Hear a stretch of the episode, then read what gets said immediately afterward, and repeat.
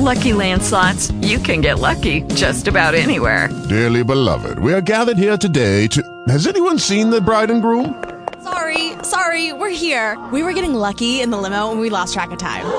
No, Lucky Land Casino, with cash prizes that add up quicker than a guest registry.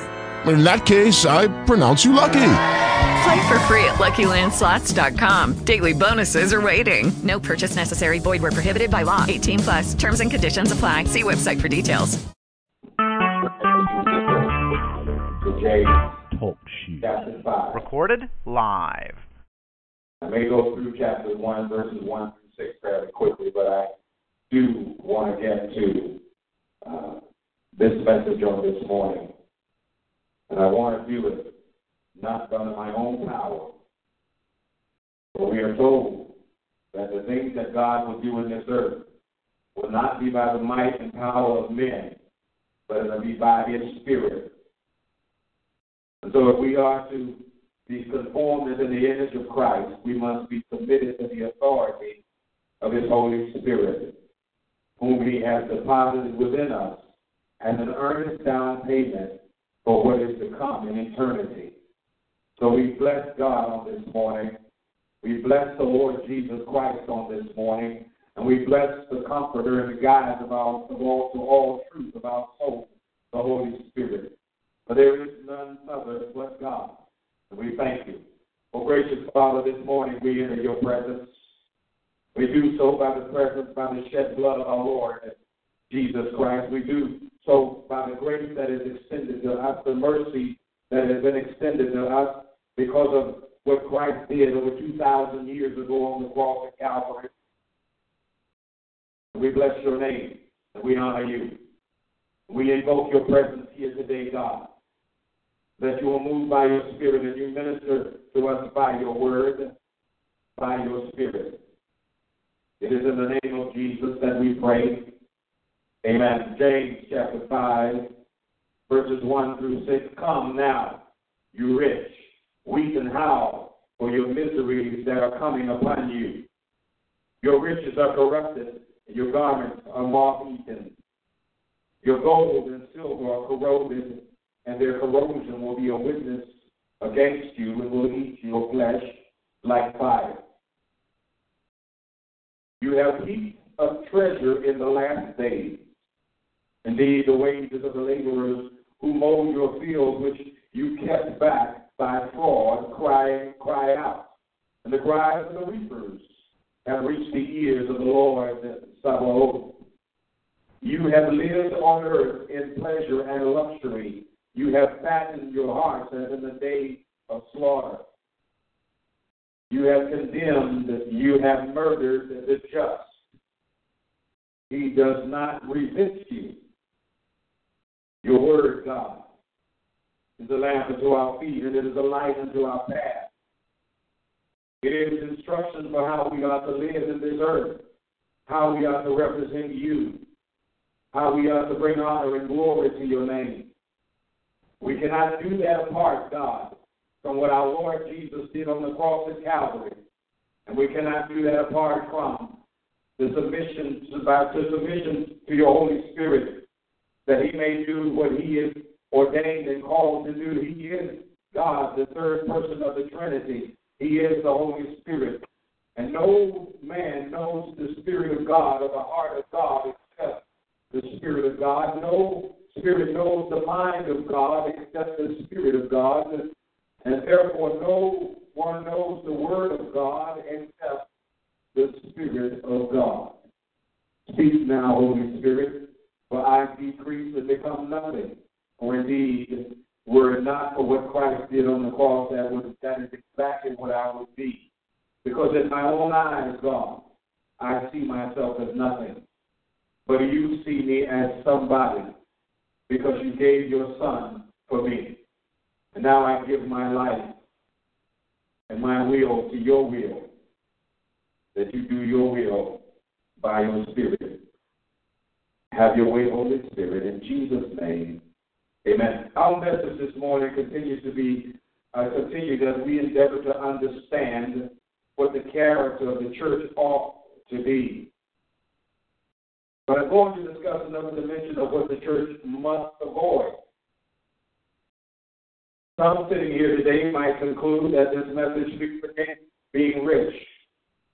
Such a conclusion couldn't be further from the truth. But it's important to place riches along with everything else a person may acquire in its proper place.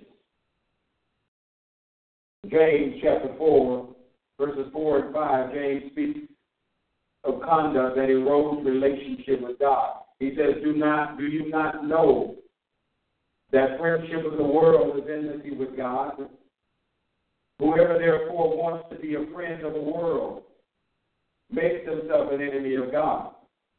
Or do you think that the scriptures say in vain, the spirit who dwells in us yearns jealously or zealously? John, the beloved, adds another perspective on the conduct believers are to avoid. John, First John chapter 1, verses 15 through 17, he says, Do not love the world or the things in the world. If anyone loves the world, the love of God is not in him. For all that is in the world, the lust of the flesh, the lust of the eyes, and the pride of life, is not of the Father, but is of the world. And the world is passing away, and the lust of it. But he who does the will of God abides forever. And finally, Timothy, beloved, spiritual son of Paul the Apostle, cautions believers to conduct, to, uh, excuse me, believers on conduct to avoid. And this is Paul writing to the apostle to his uh, son, spiritual son, Timothy, in verses 6, uh, 9 through 10 of 1 Timothy chapter 6.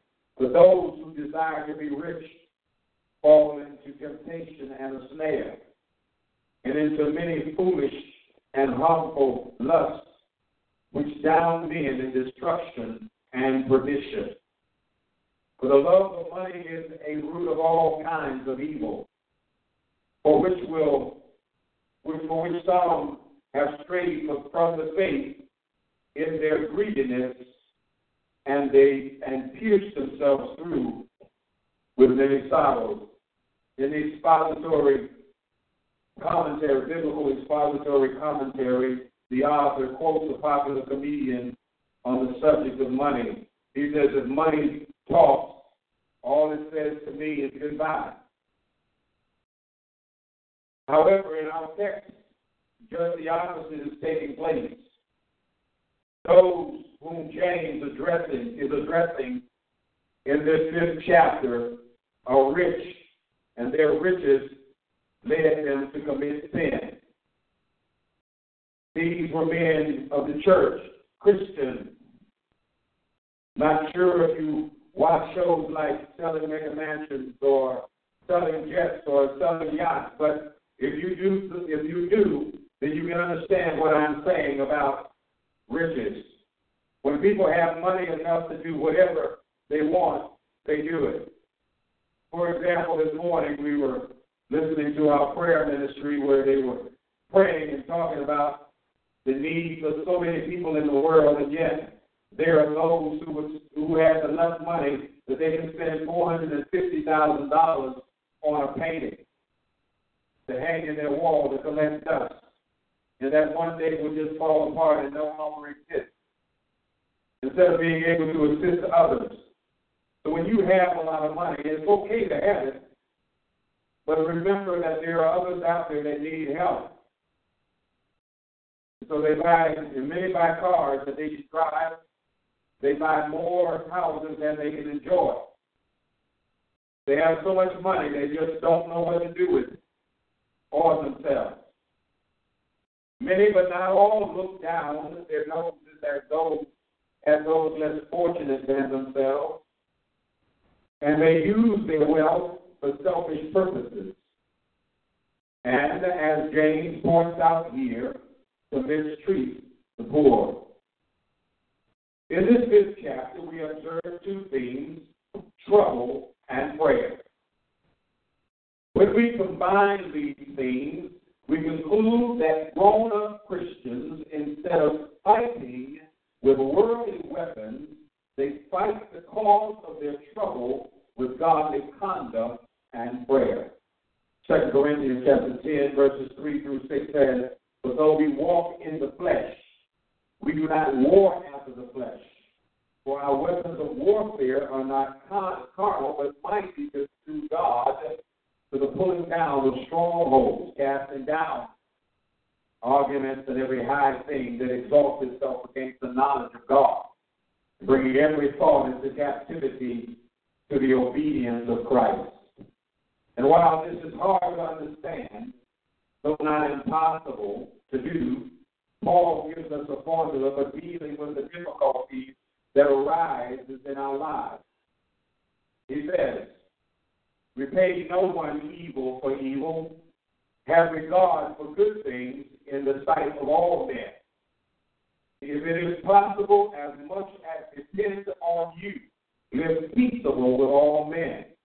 Beloved, do not avenge yourselves, but rather give place to wrath. For it is written, Vengeance is mine, I will repay, says the Lord. Therefore, if your enemy is hungry, feed him or. If he if he is thirsty, a drink. For in so doing, you will heap coals of fire on his head. Do not be overcome by evil, but overcome evil with good.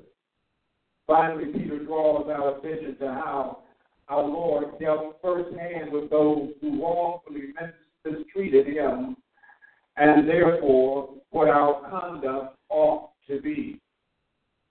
First Peter chapter two, verse twenty-one b through twenty-four, he says, "Because Christ also suffered for us, leaving us an example that we should follow his steps."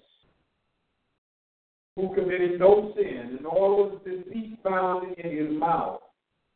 Who then he has reviled, who when he was reviled did not revile in return. When he suffered, he did not threaten, but he committed himself to him who judges righteously. So who himself bore our sins in his own body on the tree, that we, having died to sin, might live for righteousness, by whose stripes we are healed. We're healed. So the Christian faith isn't an easy faith to live out when we try to do it under our own human power rather than submitting to the power of the Holy Spirit who dwells in us and whose temple we are. It's important to understand that the reason God has given us His Spirit in us is so that He can lead us and if we submit to his authority, he will guide us in the way that we should go. We will not stumble or fall over things that we have no business being and no business having. We will not we will not be caught in places we have no business being, doing things we have no business doing.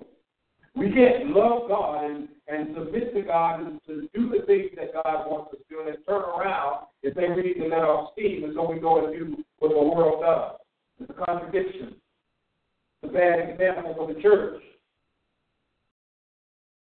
The believer, therefore, instead of quitting, throwing in the towel on his or her faith in Christ and engage in worldly conduct to try and deal with the wrong committed against them must seek God in prayer and solicit his divine aid. The Christian who has not grown up in their walk with Christ will always rely on their past experiences or seek non Christian guidance when seeking to deal with the problem. These are the immature Christians. When reading these first six verses in James chapter 5, what is, uh, what is absent from his language or words speaking of gain, being rich. I stated earlier that being rich is not a bad thing. There is absolutely nothing wrong with it. In that regard, I encourage those who are to look at how Abraham, to look at how Abraham dealt with the issues. Observe this rich man's humility and compassion for the people and for his unshakable love and submission, and I'll add commitment to the will of God. James' concerns, James' concerns centered around the conduct of those wealthy folks in the church who, who were concerned primarily with their own personal profit or pleasure at the expense of consideration for others and cautioned them to contrition that is that is rather to feel remorse and repent for their worldly conduct. Now let me move forward here because this was just a brief summary of what we talked about just a couple of weeks ago. But what I want to deal with now is I want to continue on and I want to call your attention to James chapter 5. And I want you to look at verses uh, 7 through 12. James chapter 5, verses 7 through 12. And this morning I want to speak from the subject, wait patiently for the coming of the Lord. I want to talk work wait patiently for the coming of the Lord. James chapter 5, verses 12 through 7 through 12, rather. And it reads, Therefore, be patient, brethren, until the coming of the Lord. See how the farmer waits for the precious fruit of the earth, waiting patiently for it until it receives the early and the latter rain. You also be patient. Establish your hearts, for the coming of the Lord is at hand. Do not grumble against one another, brethren, lest you be condemned. Uh, behold, the judge is standing at the door. My brethren, take the prophets who spoke in the name of the Lord as an example of suffering and patience. Indeed, we count them blessed who endure. You have heard of the perseverance of Job and see the end intended by the Lord, that the Lord is very compassionate and merciful. Boy, I say he is. You need to read. If you haven't read Job, you need to read it, now you'll get an understanding. But above all, my brethren, do not swear either by heaven or by earth or with any other oath, but let your yes be yes, and let your no be no, lest you fall into judgment. Now that James has identified the conduct of the immoral rich, he turns his attention to those in the church who are wrong. That is, those back then were wrong, and those who are in the church today that may be wronged by those who are rich. He makes this transitional conjunction or flow in thought by the use of a word, therefore. By this, James is saying that in spite of the conduct of the rich, poor Christians are to be patient. James, by his use of the phrase, be patient, alludes to verses 2 through 4 of the first chapter of this epistle. Let me read that to you real quick. James chapter 1, you will, verses 2 through 4. James says, Count it all joy, my brethren, when you fall into various trials, knowing that the testing of your faith worketh patience. He says, But let patience have its perfect work, that you may be perfect and complete, lacking nothing. Patience in the face of adversity is designed to test the believer's faith in God and at the same time aid in the believer's maturity in Christ. Next, James employs the preposition until, which serves as a conjunction that links his exhortation to be patient with the parousia or the second coming of Christ until the coming of the Lord. James is simply referring to the poor's mistreatment at the hands of the rich, but their mistreatment by others as well, to include the myriad trials and struggles they encounter in this life.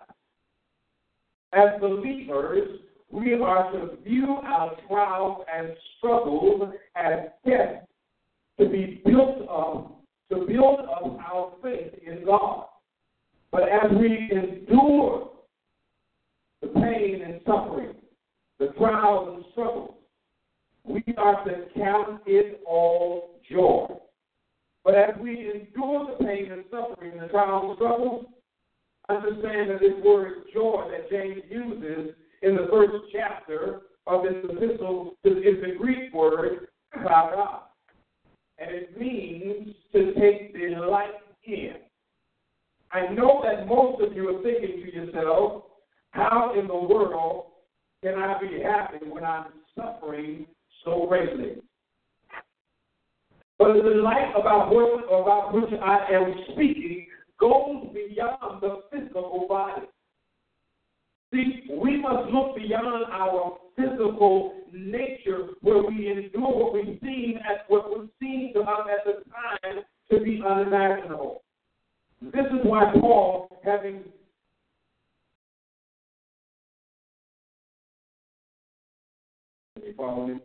This is why Paul, having through personal experience, endured tremendous hardships during his Christian ministry, he encourages us in these words.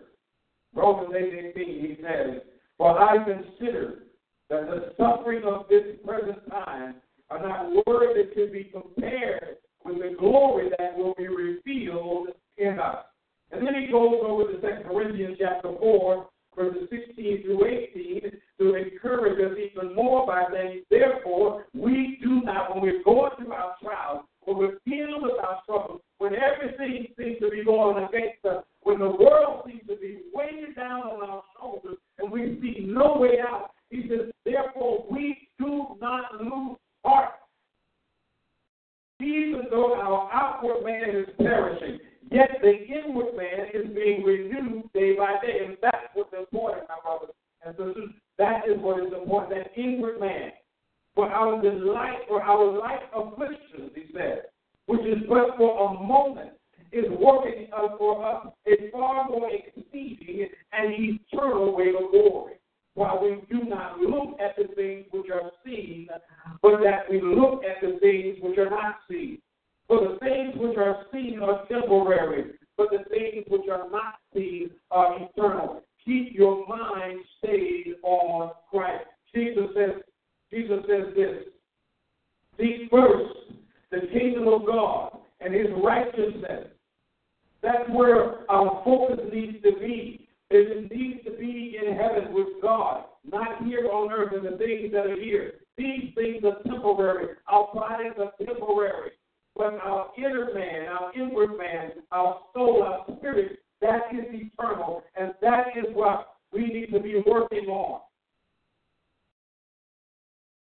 What both James, by his encouragement to be patient, and Paul are doing is pointing us to the coming of the one who suffered far greater than we, the Lord Jesus Christ. And Paul, in fact, the Apostle Paul says, Oh, that I may know him, not only in the power of his resurrection, so it's easy to want to know somebody when they're on the when they're going, when they're, everything is going good. We want to hook on to their coattail. The power of his resurrection is awesome, but even more awesome is the fellowship, the fellowship with Christ, to be with him in the power of his suffering. That's where we grow. Not in the power of his resurrection, though that's true. But the real power, the real growth comes when we go through our trials and how we deal with our trials. That's why James says, count it all joy when you go through the various trials. Knowing that the testing of your faith works patience, but then let patience have its perfect work, that you may be perfect and complete, not wanting anything. We have to understand for James, by his encouragement to be patient, and the Apostle Paul are doing is pointing us to the coming of the one who suffered far greater than we, the Lord Jesus Christ. Just as Christ suffered, so too must we suffer. It is the nature of a relationship with Him. We cannot avoid it. Our existence in this earth is temporary, as I stated. And so there is a bigger, more glorious point of focus, our eventual eternal presence and relationship with God our Father. Those who are rich and powerful, those who deliberately afflict Christians because of our faith in Christ Jesus or our race or our social standing or who or whatever or what have you will one day stand before Christ and be judged. Illustrate James' exhortation to be exhortation to be patient until the coming of the Lord. James gives us three practical examples of what it means of patience. Three practical examples of patience. Number one, he gives us an example of the farmer. Number two, he gives us the example of the prophet. And number three, he gives us the example of Job. And then finally, he gives us advice on the integrity of our words. We will not reach all of these today, but we will get through. But I'm going to deal with the farmer today, and then on next Sunday, I will we will we will move forward in, in addressing the prophet and Job, and then the advice on the integrity of our word. The farmer, let's look at the farmer, verse 7b and 8. See how the farmer waits for the precious fruit of the earth, waiting patiently for it until it receives the early and the latter rain. You also be patient. Establish your hearts, for the coming of the Lord is at hand. Patience requires stamina. Stamina is defined as the ability to sustain prolonged physical and mental effort. In his lecture on James, verse chapter 5, verses 7 through 12, uh. Lacoste Munn, professor of New Testament, says of stamina, the concept of stamina helps to bring out the full meaning of patience. Stamina is the strength to keep on performing until the end of the race. Many of us quit because it, because it gets too hard for us, because it becomes too difficult for us, because the situation seems to be insurmountable. We want to quit, and we want to quit the race, and we never finish the race. Then we stand back and we complain about everybody else that pressed their way on through, and when they got through, they they benefited from what they from their struggle. And here we are sitting back watching and complaining because because we failed to do our part. And rather than accept responsibility for our own failures, we want to blame someone else for our failures. No, no. He's saying the Christian must keep on trusting and obeying. Patient waiting and stamina are both essential to the Christian walk. Farmers are tillers of the earth. It was then and it is now a hard and difficult way to make a living. In the old Western movies, you hear the proud and the gunslingers whose face, faces decorated wanted posters, dead or alive, refer to farmers as sod busters. Yeah, I tell you what, I'd rather be a sod buster than a lawbreaker. Prior to planting seed, these farmers had to prepare the soil. This usually involves plowing the soil. This is that is, it is the breaking up of the hard topsoil and exposing the loose soil underneath. Usually made now depending on the financial means of the farmer, he would he would employ the latest technology. Usually he made usually um, his his his plow would be made of a fork, three branches with metal tips or points to dig into the earth. Plows would be hitched or by straps to, to a yoke of oxen. And the farmer would stand behind the yoke of oxen and he would move them forward either by with a whip or by the snapping of the, the reins that he has affixed or the strap that he has affixed to the oxen. And they would move, and as they moved, the plow dug deep into the earth and it turns over the, the hard topsoil and exposes the soil underneath, underneath it. James's use of the farmer reminds Christians of the cost associated with faith in Jesus Christ. There is a time, there is time, there is energy, and there is money involved in serving Christ.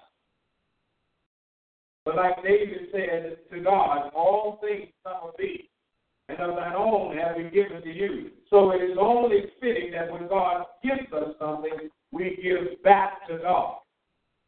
David, I mean, um, Jacob said to God, if you do this for me, if you do that for me, everything that you give me, I will give you a tenth of it back. So it is, it is just no standard practice for us to give back to God what God has given unto us. Yeah. After planting the seed, the farmer has no choice but to wait for the seed to produce crop so that he can feed his family and sell or barter with others for the things his family needs. As a boy, I planted a lot. I drove tractors, plowed fields, planted seed, done those things. We harvested some, and some of the crop that we harvested, we ate, and some we allowed to remain planted and planted and go untouched. For example, corn.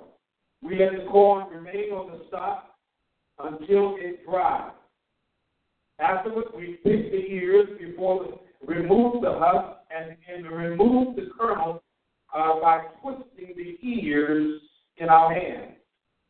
These kernels were stored for planting the next year. So the harvest is the only motivation for the investment. The farmer cannot afford to throw in the towel or walk away simply because he gets tired. And that's because that's what that's the failure of many of us today.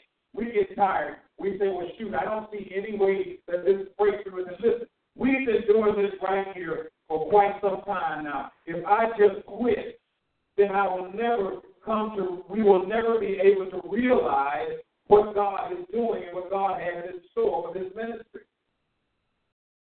It may seem like nothing is going on, but behind the scenes, God is testing us.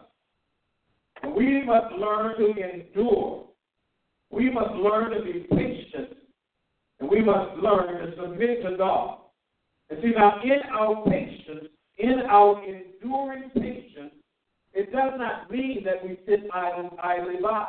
It means we study God's word. It means we, we, we worship God. It means we pray and we continue growing in God. And being about the work and the business that God has called us to. We won't always see everything right at first. Reminded of Abraham's walk, and I remind myself of that quite often that Abraham's walk. He did not see it, but he believed God, and it was accounted to him for righteousness. Faith doesn't need to have a physical object to see.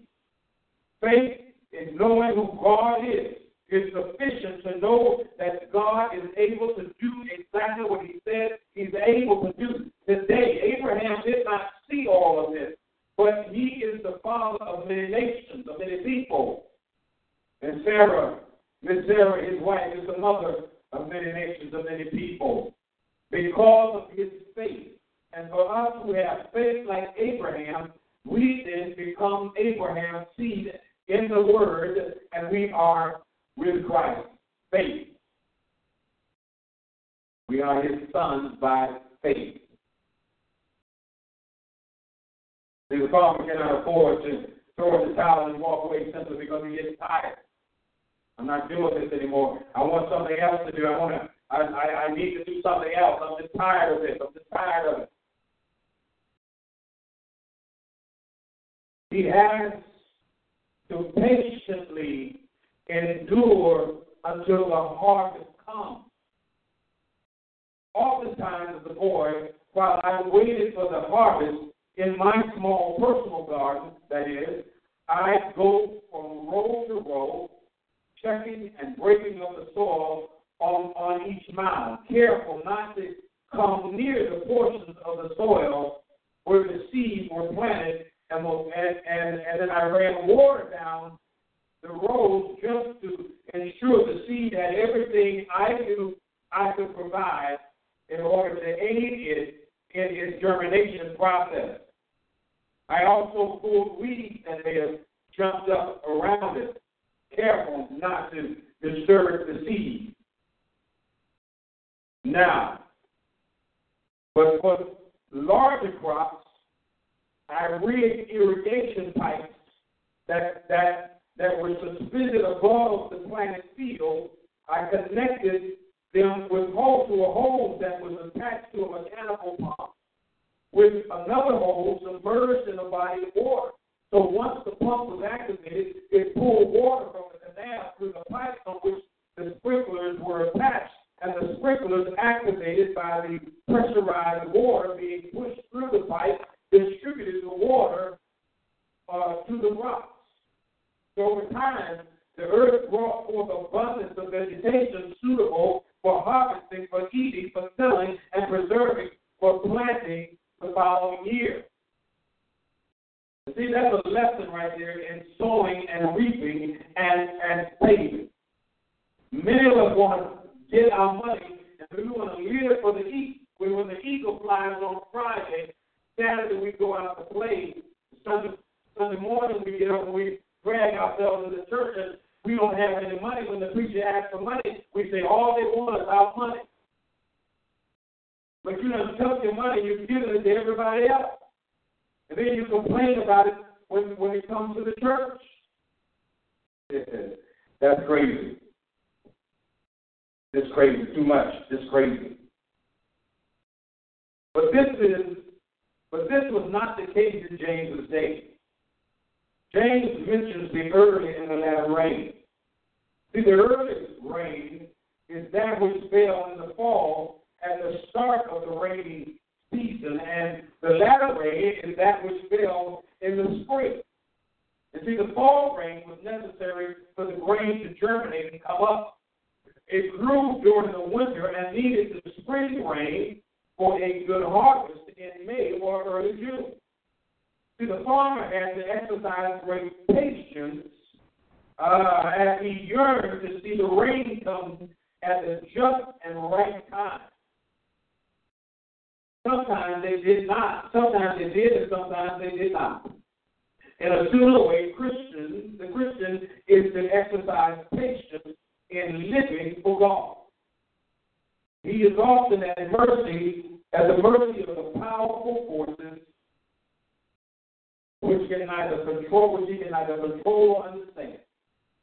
In spite of that, he must patiently keep on trusting and obeying God. In verse 8, James points out that the Christian needs many of the same qualities demonstrated by the farmer. Just as the farmer needs to be patient, so do or so does the Christian. Next, James tells Christians to establish your heart. Your heart. To establish one's heart means to strengthen one's faith and confidence in God by studying God's Word and by praying and then by Christian fellowship.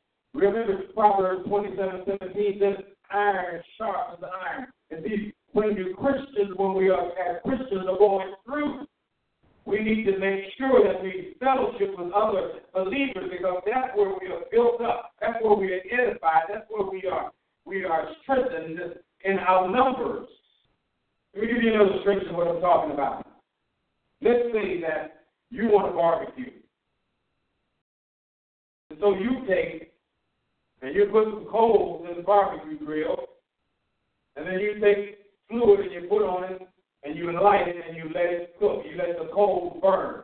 And the coals get red hot. Now, what happens if you go take a pair of tongs and take one of those red hot coals out and set, separate it from the other coals and just leave it by itself. What, what, what do you think is going to happen? It's going to go out, isn't it? Well, that's why it's so important for us as believers to fellowship with other believers because we can strengthen one another. We can we can empower one another. We can encourage one another. We can build one another up. positively. See, we, we have enough people telling us what we cannot do. We need people that can tell us what we can do, encourage us, build us up, and stuff us, guide us that we can't do it this way. Show me, help me to figure out how I can do it. Too many people say you, can't do it, you're stupid, you're dumb, you're ignorant, you can't make it. But when you come together as believers, fellow brothers and sisters in Christ, brothers and sisters in Christ, we build each other up. How? In the Word of God. By what God has done for us and what God has brought us from, what God has carried us through. And that will be that will aid us each other in encouraging us and building us up. We have to learn to establish ourselves. Because doing so makes our mind, makes our heart or our mind impregnable to the troubles and afflictions as we continue to endure them. Because it's easy to get worn down. Really easy to get worn down.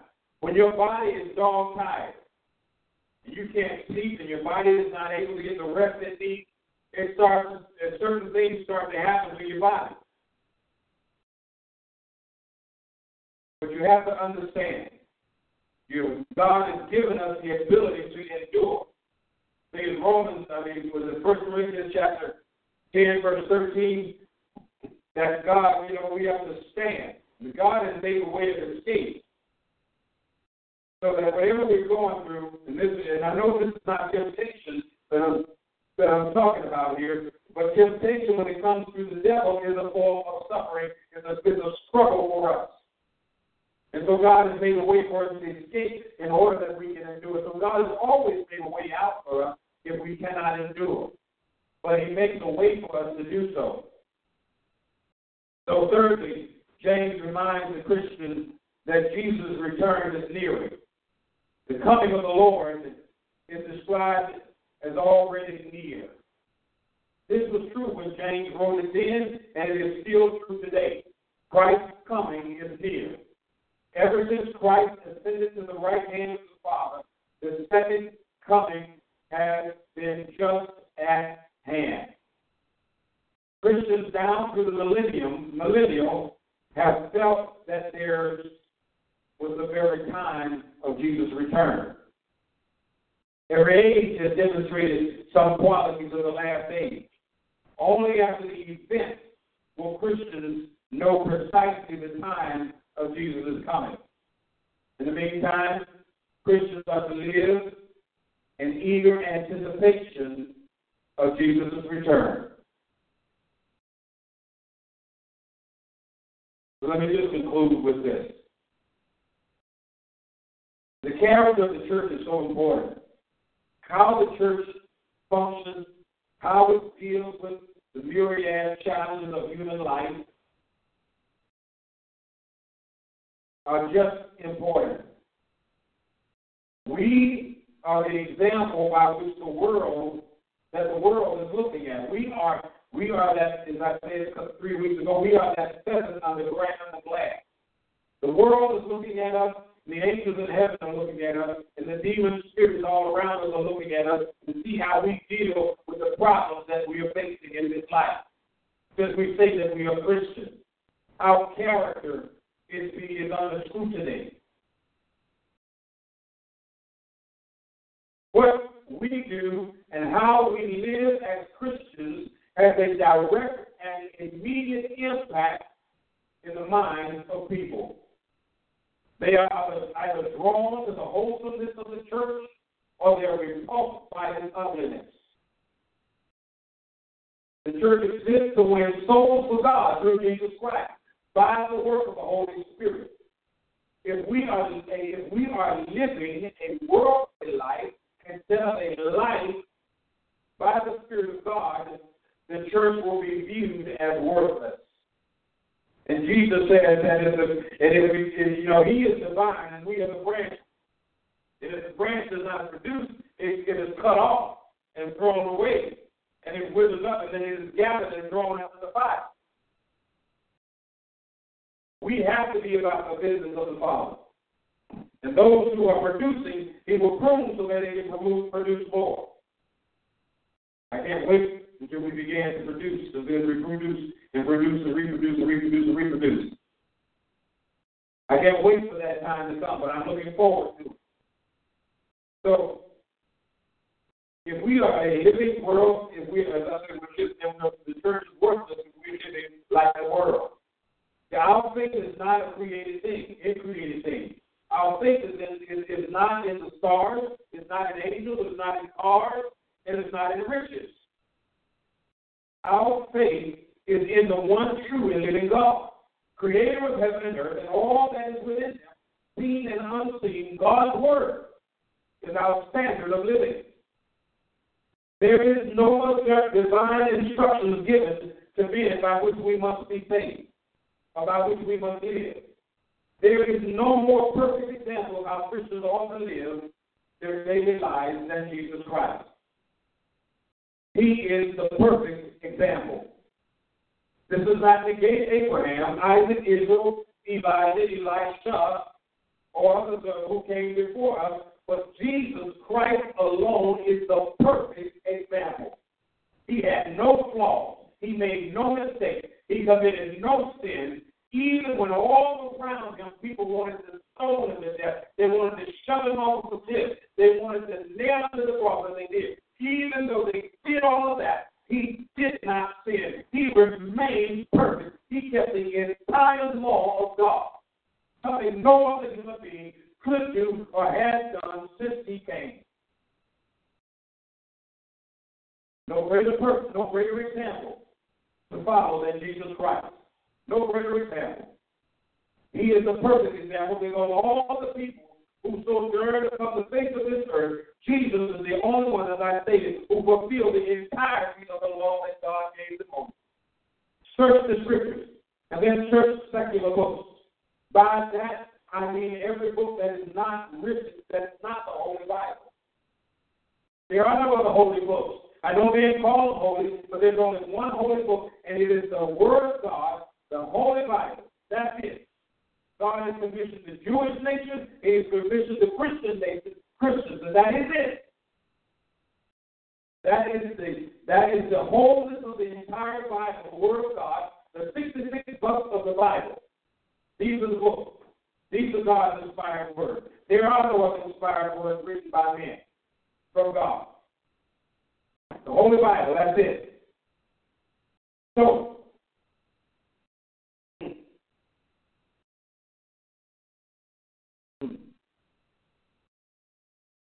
Listen, only Jesus Christ